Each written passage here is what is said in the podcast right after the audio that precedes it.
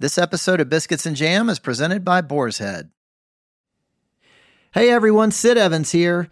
I'll be back next week with a brand new episode of Biscuits and Jam, but in the meantime, check out this rebroadcast from earlier this year when I got to catch up with my friends Erin and Ben Napier from HGTV's Hometown and Hometown Takeover. Enjoy the episode, and I'll see you again here next week. Oh, being Southern. What does being Southern mean to me?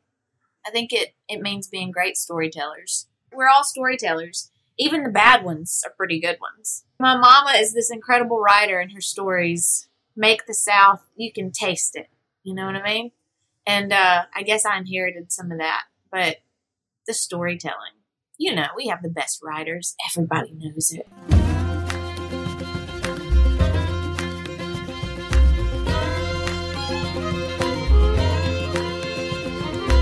Welcome to Biscuits and Jam from Southern Living. I'm Sid Evans, Editor-in-Chief of Southern Living magazine. My guests this week have emerged as the faces of small-town revitalization in the South in recent years, but you won't hear them taking credit for it. For this incredible duo, they're just cheerleaders for the power of a Southern community. People come and they see the houses that we've done on the show, and they think that that's it. But what they don't see are the people who, you know, organized the lighting project in downtown Laurel. They see us, you know, plastered on everything, and they think, gosh, look at what all Erin and Ben have done in this town. We just get to be the mascots of it. Yeah, so that's the thing that we always try to convey to people when they say, oh, gosh, I wish we had an Erin and Ben. You're probably the Erin and Ben if you care about it. Or you might be the Josh or the Jim or the Randy or the Valerie. Yeah, everybody's valuable. So valuable. Erin and Ben Napier are the husband and wife renovation team from the hit HGTV series Hometown, which premiered in 2016. By shining a spotlight on their small town of Laurel, Mississippi, Erin and Ben have introduced millions of fans to the charms, quirks, and history of their community. But after helping spur the growth and prosperity of their own town, the Napiers were inspired to hit the road, launching a nationwide search to find another town that needed a helping hand. In May of this year, they launched a new series called Hometown Takeover, which is based on an ambitious plan to recharge and revitalize Wetumpka, Alabama. In just a few short months, they renovated a beautiful small town that was devastated by a tornado in 2019. In this week's episode, Erin and Ben talk about their own Southern childhoods, getting ready for baby number 2, and how the town of Wetumpka came to their rescue when they needed it most. All that and more this week on Biscuits and Jam.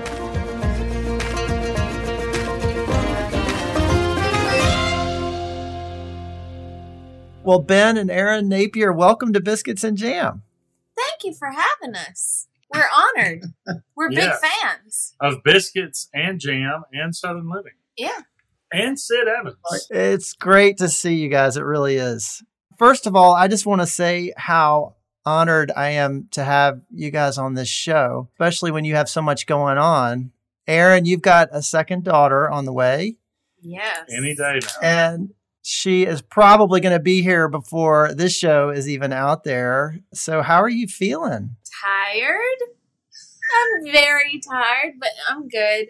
I'm 36 weeks pregnant today. Her sister came at 37 weeks. So I hope we have a little more time than that. I hope she'll give me till the end of the month. So today, when we're recording this with you right now, is the last day of filming for Hometown. Yeah. And so we are really right down to the wire. Yes, but we made it, so we're good.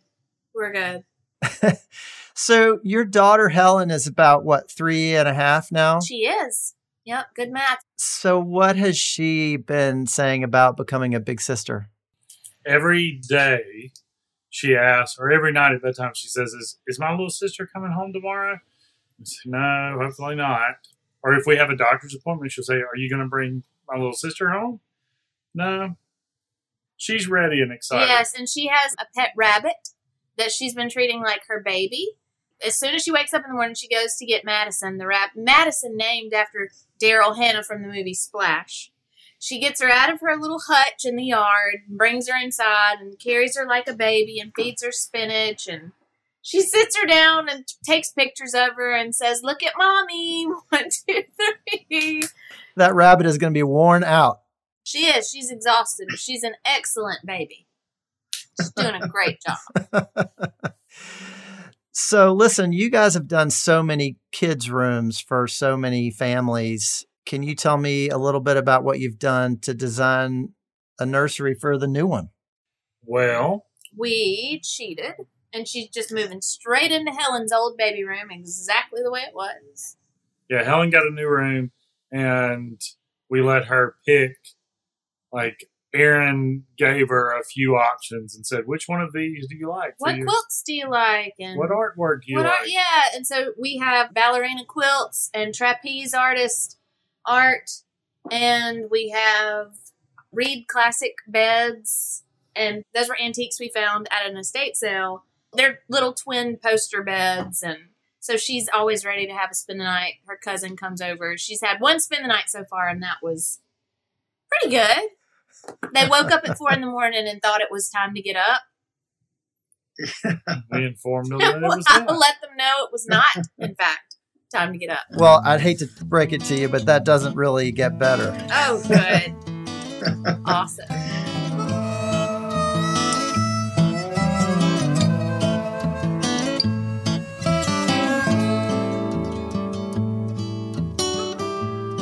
Well, so, Erin, you grew up in Laurel, Mississippi, and I'm wondering if you can tell me a little bit about the house that you grew up in. Yeah, my parents still live in it, and it's out in the country with a lot of land and a big pond in the backyard. It's kind of paradise.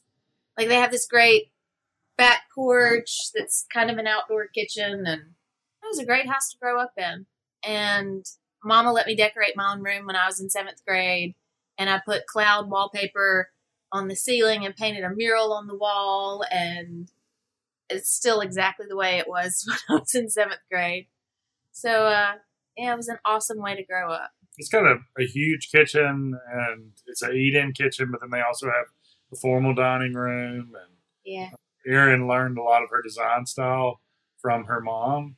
There's a lot of things that Erin took from her, like a couple of gallery walls of family ancestor photos that really I thought was so cool when I was little, and then I kind of have applied it in our own house and lots of other houses we've done. So yeah, it's a good house. So you were already starting to think about home design and what a home should look like when you were little? Yeah, it was just always something that Mama and I enjoyed doing together. I thought that she was a professional artist when I was growing up because she painted all the time, but she was actually a realtor.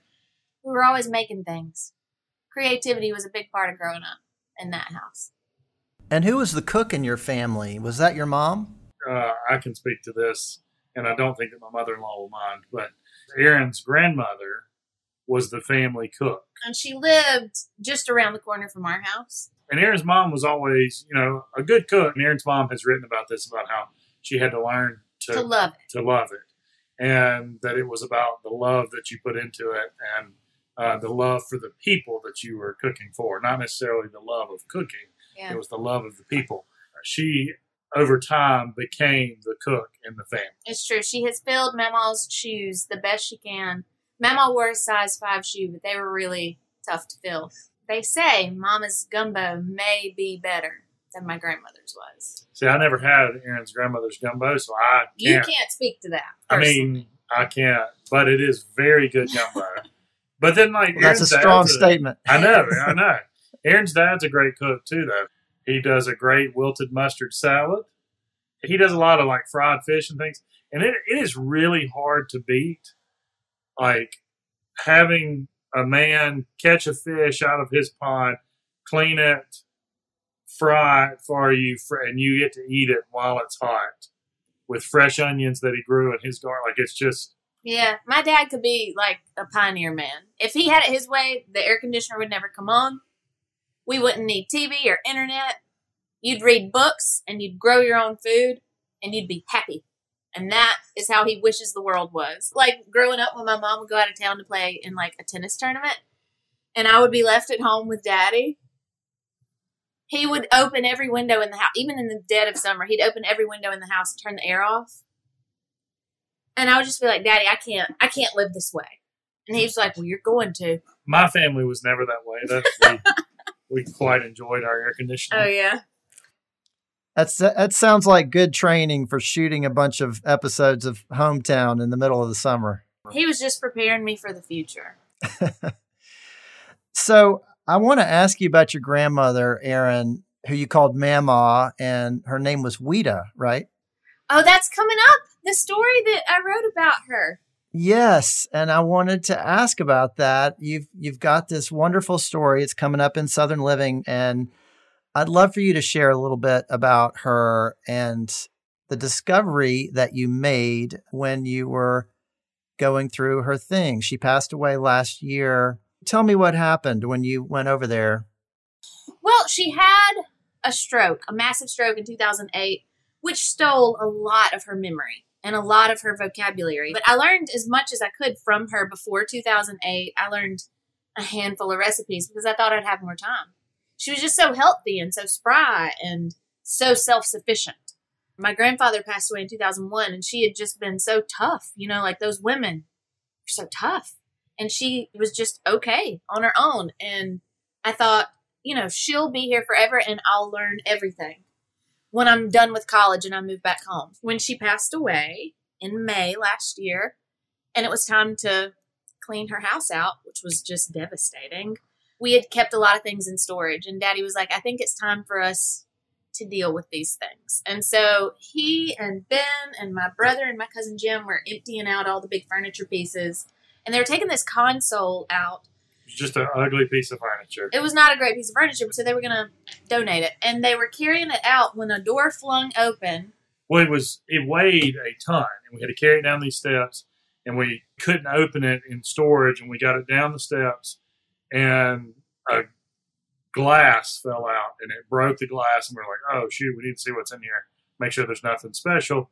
And none of it was special. You know, we were like pulling out just cheap glasses and cookie jars and things, and none of them had any significant stuff I'd never seen before. But then it was the bottom shelf in the back.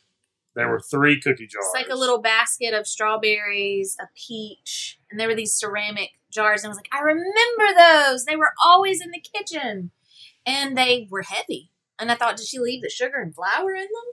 We need to empty that. Gross. And so we opened the lid, and it's all her recipes on tiny scraps of paper, folded and shoved. They were packed full with every recipe she'd ever cooked. And it just felt like this great big gift. Like she was giving it to us. It felt like more than recipes. But then what do you do? Because everybody wants them. We all want to be able to access the recipes. So I went to school for graphic design. I thought, well, I can quickly make this book. Quickly was not the right word. It took many months to scan everything. She had duplicates of she would have 15 coconut cake recipes. She was known for her coconut cake. But and I don't know which one it is, so I included all the coconut cakes. But yeah, so it's a treasure. I'm so glad we have them. What do you call the book? The Book of Weta. And about 2 years before she went into assisted living, I was spending an afternoon on the back porch with her. And I had the good sense to think, one day she won't live here, and I want to remember what this was like. And so I took photos of her rooms exactly the way they were. Like her dining room, it was not a designer dining room or anything. There was nothing fancy or ornamental about it. I just wanted to take pictures of exactly the way they always looked. Her kitchen, her dining room, her living room. She had a wooden rotary telephone in the dining room that she still used. It was the main phone in the house. And I took a photo of that and of the back porch with all the rocking chairs. It was 8 rocking chairs on the back porch. And she had roses and 4 o'clocks that grew all the way around the screen porch so you'd smell it. So I have pictures of all that. And those are the only photos. Her on that back porch, because that's where she spent the whole day. She would work in her garden and then sit on that back porch and wait for people to come by and visit. And I'm so glad I took those pictures. What if I had never taken the pictures? I really urge anyone who's listening to this, if you are able to photograph your grandparents' home and them in their home, do it. They will be treasures for your family.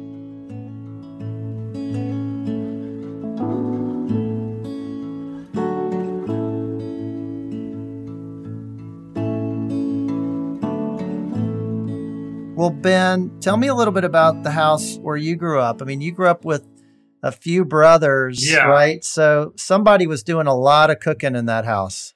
A lot of laundry. So growing up, we didn't have a house that we grew up in. My parents are both United Methodist preachers, and anybody who knows anything about the United Methodist Church is the preachers move. And so we lived in several little small towns and big houses, small houses, you know, really dumpy houses and some really great houses. My mom, when I was probably 22 and I was at school at Ole Miss and I was having to fend for myself and feed myself, I called her one time and I said, you know, I owe you an apology. I don't know how you and Daddy afforded to feed four of me, much less myself, because I'm going broke just trying to, like, eat three square meals. Like, Ben's mom, she cooks for an army every meal. And my mom, like, it took her a long time to stop buying a 2-pound brick of butter. I mean, you don't have to buy a gallon of mayonnaise every time you go to the grocery store. I mean, we would go through 2 gallons of milk a day. My parents started shopping at Sam's Club before it was a thing. You had to own a business to be able to get a membership. And my dad owned his truck, so he was considered a small business. And he was a truck driver before he was a preacher. And so he started grocery shopping at Sam's Club in bulk in the early 90s. But they still do. And they still do that. Which is the cutest part. You go to their house and they have boxes of crackers that are the size of, like, a refrigerator. And we're like, what are you doing with all these crackers? They just look good to me. Yeah, they looked good. And they were on sale. So you could buy 2 and get 4 for free. So yeah. But then, like, growing up in our house, like, we were doing our own laundry, you know, we were very domesticated young men by the time we were in high school. Great at ironing. Yeah, I can. Erin is always like, do you want me to iron your shirt? I'm like, no, I'm going to have to re-iron it after you iron it. I didn't have to wear dress shirts growing up. I never had to iron. I'm sorry. Yeah, we did a lot. Don't ever let anybody know that you're good at ironing, because I made that mistake and now I own that in my house. Yep, it's yours. We'll continue with the amazing Erin and Ben Napier after the break.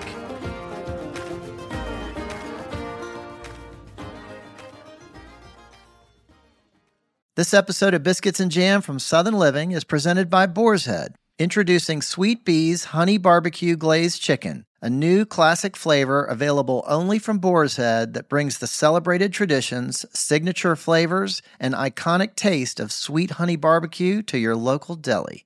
Inspired by famous barbecue joints and the aficionados who know the reward is worth the wait, comes an authentic experience that can only be from Boar's Head. Made with premium ingredients, this slow-roasted chicken is delightfully sweet with notes of honey and perfectly balanced with savory hints of hickory smoke. Honey drizzled and barbecue sizzled. Ask for freshly sliced Sweet Bee's Honey Barbecue Chicken during your next visit to the deli counter. Boar's Head. Compromise elsewhere. This episode is brought to you by Visit Williamsburg. In Williamsburg, Virginia, there's never too much of a good thing. Whether you're a foodie, a golfer, a history buff, a shopaholic, an outdoor enthusiast, or a thrill seeker, you'll find what you came for here and more.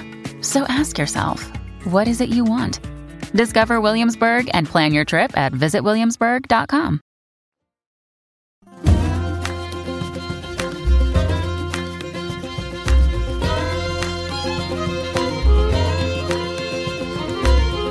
Welcome back to Biscuits and Jam from Southern Living.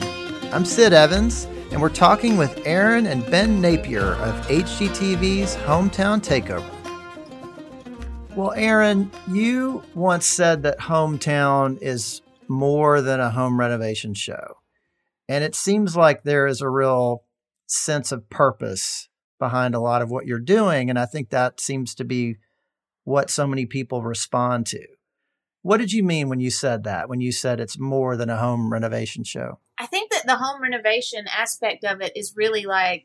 It's the motor that drives it. Like, that's what... That's what put it on TV. That's what put it on TV. That's why HGTV keeps it on. But there's more there. It's rarely the thing that people reach out to us about. Out of all the emails and questions we get, 1/3 of them pertain to the renovation. 2/3 pertain to what it means for people to have hope in living in a small town that's struggling. Or they want to know about the people. They want to know about the people that they've seen on the show. They want to know that Mike is okay after his hip surgery. He's our floor restoration expert. That Mallory's baby was born and everything's good. Like, people get very invested in the people that they've met on this show, but also they're finding a lot of hope in it. Especially, so 2020, we got emails, like I got emails that made me cry for the first time, but one in particular that stands out to me was from a woman who was in the hospital for maybe a mastectomy. But it was during COVID, and she said, I'm in the hospital, and I'm completely alone.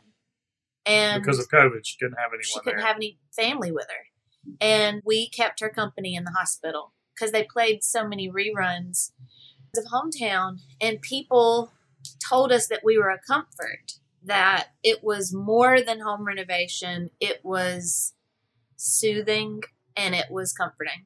In a time when they were very lonely and trapped in their houses or trapped in a hospital without any family. And that makes you feel like, gosh, we're doing something so much bigger than making pretty houses. Like, this is not the point at all anymore, really. Well, I think it's also very relatable to so many people. I mean, Hometown has never been kind of lifestyles of the rich and famous. I mean, the homes are modest. The budgets are small. But somehow y'all managed to infuse a lot of magic into these places. And you can see the response in the families that are affected. Yeah, the home renovation aspect of our show is very attainable for all of America. We actually just left a house from filming that it's people who are moving to Laurel from New Jersey. And they had never owned a property. They've lived there for 25 years and thought that they never would be able to own property. Just thought that, you know, they would continue renting forever and ever. Amen. And I mean, how big is their lot? The house is 1,700 square feet. And I bet the lot is 50 yards wide, at least. It's probably, yeah. 50 yards by 50 yards. And they spent $185,000 total to buy the house, renovate it, and they want to grow a garden. They've been surrounded by concrete 20 years, and they're like, I don't know why we lived this way. We couldn't afford it, and now we want to have a garden and a dog, and we want a big kitchen to cook food in, and they've never even been to the South before. So I hope that they're going to love it. They visited Laurel. They visited Laurel. They had been here a few times and just fell in love with the town and the people and... Yeah. And like I said, I mean, it was very attainable. Their house is incredible. So I want to ask about your new show called Hometown Takeover. Yep. Where y'all spent 4 months trying to breathe some new life into Wetumpka, Alabama, after this nationwide search. What was it about Wetumpka that made it stand out after looking at, 5,000 different entries?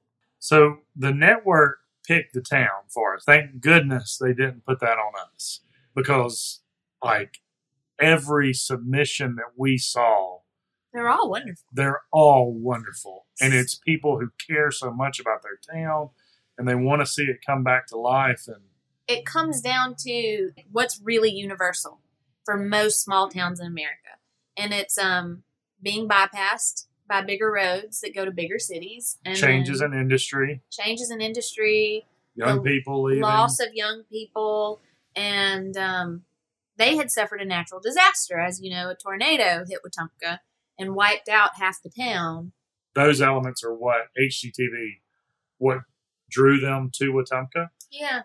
And then logistically, they would communicate with us. What do you feel about this town, that town, all over America? And there's a lot of difficulty in travel for us. You think about it, so like for Laurel, we're 2 hours from an airport that you can get. I mean, like the Laurel airport, you can fly to Houston out of. But let's say that you know, we were having to go to some small town. In Pennsylvania. It's very difficult to get to from here. Very difficult. And also, like, once you get there, how difficult is it going to be to get to that small town from a major airport? Yeah. And so there were a lot of logistics there. So, yeah, Wetumpka just shined for so many reasons. I think it was really the people there were really standouts. They were trying so hard. And also the logistics. So you take those logistics and then pile on the fact that we did this while we were filming Hometown in Laurel. But we were never supposed to do it that way. It was supposed to be we finish one show, Hometown Takeover. Right. Then we start Hometown Season 5. But because of COVID, everything got wadded up at the end of the year. Well, I've been to Wetumpka, and it's an amazing place. And I floated down the Coosa River and did a little river trip there one day, and it's just gorgeous. It's a beautiful little town. How far is it from Birmingham? It might be about an hour and a half. Okay. It's not that far, yeah. I'm wondering if y'all made some lasting friendships in Wetumpka, and if there are one or two that really kind of stand out. Yeah, we went through a lot while we were in Wetumpka. That's a whole other. That make a great TV show for another time. It'd be a disaster show. Woo! Yeah, every week in our personal life, something like our first week of filming, I nearly knocked myself out in the middle of the night. Every time we were there, there was something catastrophic where we would have to call on the people of Wetumpka and say, "Hey, help! This has happened. We don't know who to call." Yeah, it was just like being at Laurel, where people just stand in the gaps. They bring you food.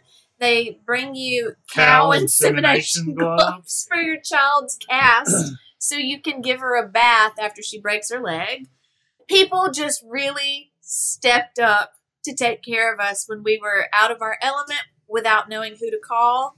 Shelley and Wade Whitfield were really wonderful, and they were the Big Fish House that you'll get to see if you watch Hometown Takeover. I saw, yeah. Yeah, Jenny and Troy Stubbs have kept Helen and popsicles. They own the popsicle shop downtown, and it's her favorite thing. And so Helen got strep throat. They send popsicles. Helen breaks her leg. They send popsicles. It just makes you feel loved. It makes you feel like they know us and care about us. We had such a good experience with the town that we're planning a family trip with my whole side of the family. Because they didn't get to see it. They didn't get to see it. Ben's mom did. We really want them to see the town and see the work that we did. Well, so y'all went there to help Wetumpka get back on its feet, but really they helped y'all in a lot of ways. Oh, yeah. They for sure helped us. If they hadn't been so welcoming, I don't know how we would have gotten through it. It was really hard. It was the most difficult season of our life ever. Making all the shows together and being pregnant during the pandemic in a place we've never been before. It's the hardest thing we've ever done. And they made it so much easier.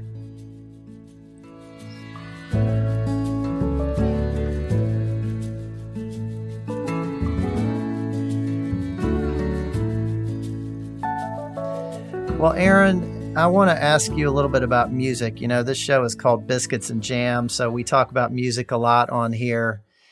And one of the surprises of your new show was that Sheryl Crow made an appearance. Tell me a little bit about how y'all got to know her and how that came about. So we did our Airstream in an episode of Hometown last season that was given to us by the Stapletons, Morgan and Chris. And weirdly, Sunny Campers, that they're an hour from Laurel, they helped us do Jolene the Airstream. The restoration. They had been talking with Sheryl about doing some Airstreams for her. And then weirdly, we got connected through that, but then she's friends with the Stapletons. And so it was like this, all these overlapping things surrounding our Airstream. The Airstream really pulled us together. And Sheryl called us one night just to talk about, like, would we be interested in helping design her Airstreams? And of course we were, but then COVID happened. And everything just got put on hold. But she was like, I love Hometown so much, and I love what you guys stand for with small town revitalization, and I'm from a tiny town in Missouri. If y'all can ever use me for anything, call me. So we did. We called her. And it was all supposed to be so much bigger, Sid. It was supposed to be a very big concert where everybody in Wetumpka could come for free when COVID. Yeah. So there were like 40 people, and everybody had to be tested twice before they could come. You had to wear a little wristband that proved you'd been tested. You could only stand with your family. Nobody in the town even knew that Sheryl Crow was going to be there. And so it was this legitimate surprise for the town. But anyway, that was like the theme of 2020 was we had to... think small suddenly. We had to pivot and think small about everything. Because Hometown Takeover was going to like kick off with a big marching band. And then there was going to be a town supper in the middle of Main Street. And then there was going to be a festival at the end. And we just had to find ways to make these huge feelings work on a small scale during COVID. Well, Erin, I happen to know firsthand that you play guitar. You're gonna embarrass me now. And that you have a beautiful singing voice. You're sweet. And I've also heard that you used to sing in coffee shops in Laurel back in the day. Did you ever think of music as something that you would pursue as a career or as something more serious? I'm not going to comment on this at all. Ben and my mama cannot let the dream die. What dream? I've never written a song. I just like to play cover songs. That's fun to me, but I'm no songwriter. And I know people who are great ones, and I just couldn't. I just couldn't. I'm not saying anything, Sid. Well, I know that you sing a mean version of Me and Bobby McGee. She also does a really mean version of just about every Sheryl Crow song there is. I loved her in high school, so I had a hard time being cool when we met. Y'all are embarrassing me. Did you and Sheryl get to play together? No, we didn't. She was there for just a couple hours, and she had to get back to Nashville, so we did not get to play. I'm sorry. I'm sorry, everybody. But I used to be a musician. I'm so bad now. Well, I respectfully disagree with that statement, but so do I. It'll just be our secret. Y'all are sweet. Thank you. So, Ben, I want to talk about a passion of yours for a minute, and that's building furniture. Yeah. And you've got your own show called Ben's Workshop. And you've said that building furniture really changed the way that you look at the world. And you said in your book, and I'm going to quote this, "The more time I spent building things, the more it felt like I'd grown a new set of eyes." And I thought that was such a cool way to look at things. What did you mean when you said that? It changed the way, or I don't know that it changed, or it just made me notice something that I'd never noticed about the way I notice things. But for me, design and furniture design specifically, it's all about balance. Like if you look at something in it, there is something when you see, or at least when I see a piece of furniture that is not very well designed or that's not very well built, there is something, either the legs are too big or the top is too wide. Or one of the first things I built is our dinner table, and I absolutely hate it. It's very special. It's a very special and sentimental piece, but when I built it, I didn't have all of the equipment that I have now, and I didn't have the knowledge of how to do things the way I do now. But even as I was building it, I was like, this doesn't look right. But Erin loved it, which was always the goal anyway. I mean, to this day, I'm just trying to impress her. But then, like, the legs are just so chunky, but they're her parents' old porch columns. And so that's a cool story, but gosh, they don't make any sense. You're too hard on yourself. But it's something that, like, the more I do it, the more I can recognize what's wrong with a piece of furniture and how to fix it. And it's something that I never in a million years would have thought, like, this is what I'm going to end up doing. I think a lot of it is the way that I came to woodworking. Like most people, especially in this part of the country, in South Mississippi, it's not a big furniture world. It's not a fine woodworking world. And so most people who get into carpentry, they start on the framing side of it. So they start framing houses or building decks or porches for people. It's like when on Hometown, when you watch it, very rarely will you see me framing a wall. He's not a contractor. Because I'm slow. The beautiful thing about a good framing carpenter is that they are so fast, they can have a house framed in a day. And it takes me an hour to get a wall because I'm like, okay, it's measuring gotta be, down to the. It's got to be down to the 30 seconds to be perfect. And anyway, that's where it goes for me. You want to talk about wood species now? Because we could really go. You want to really go deep?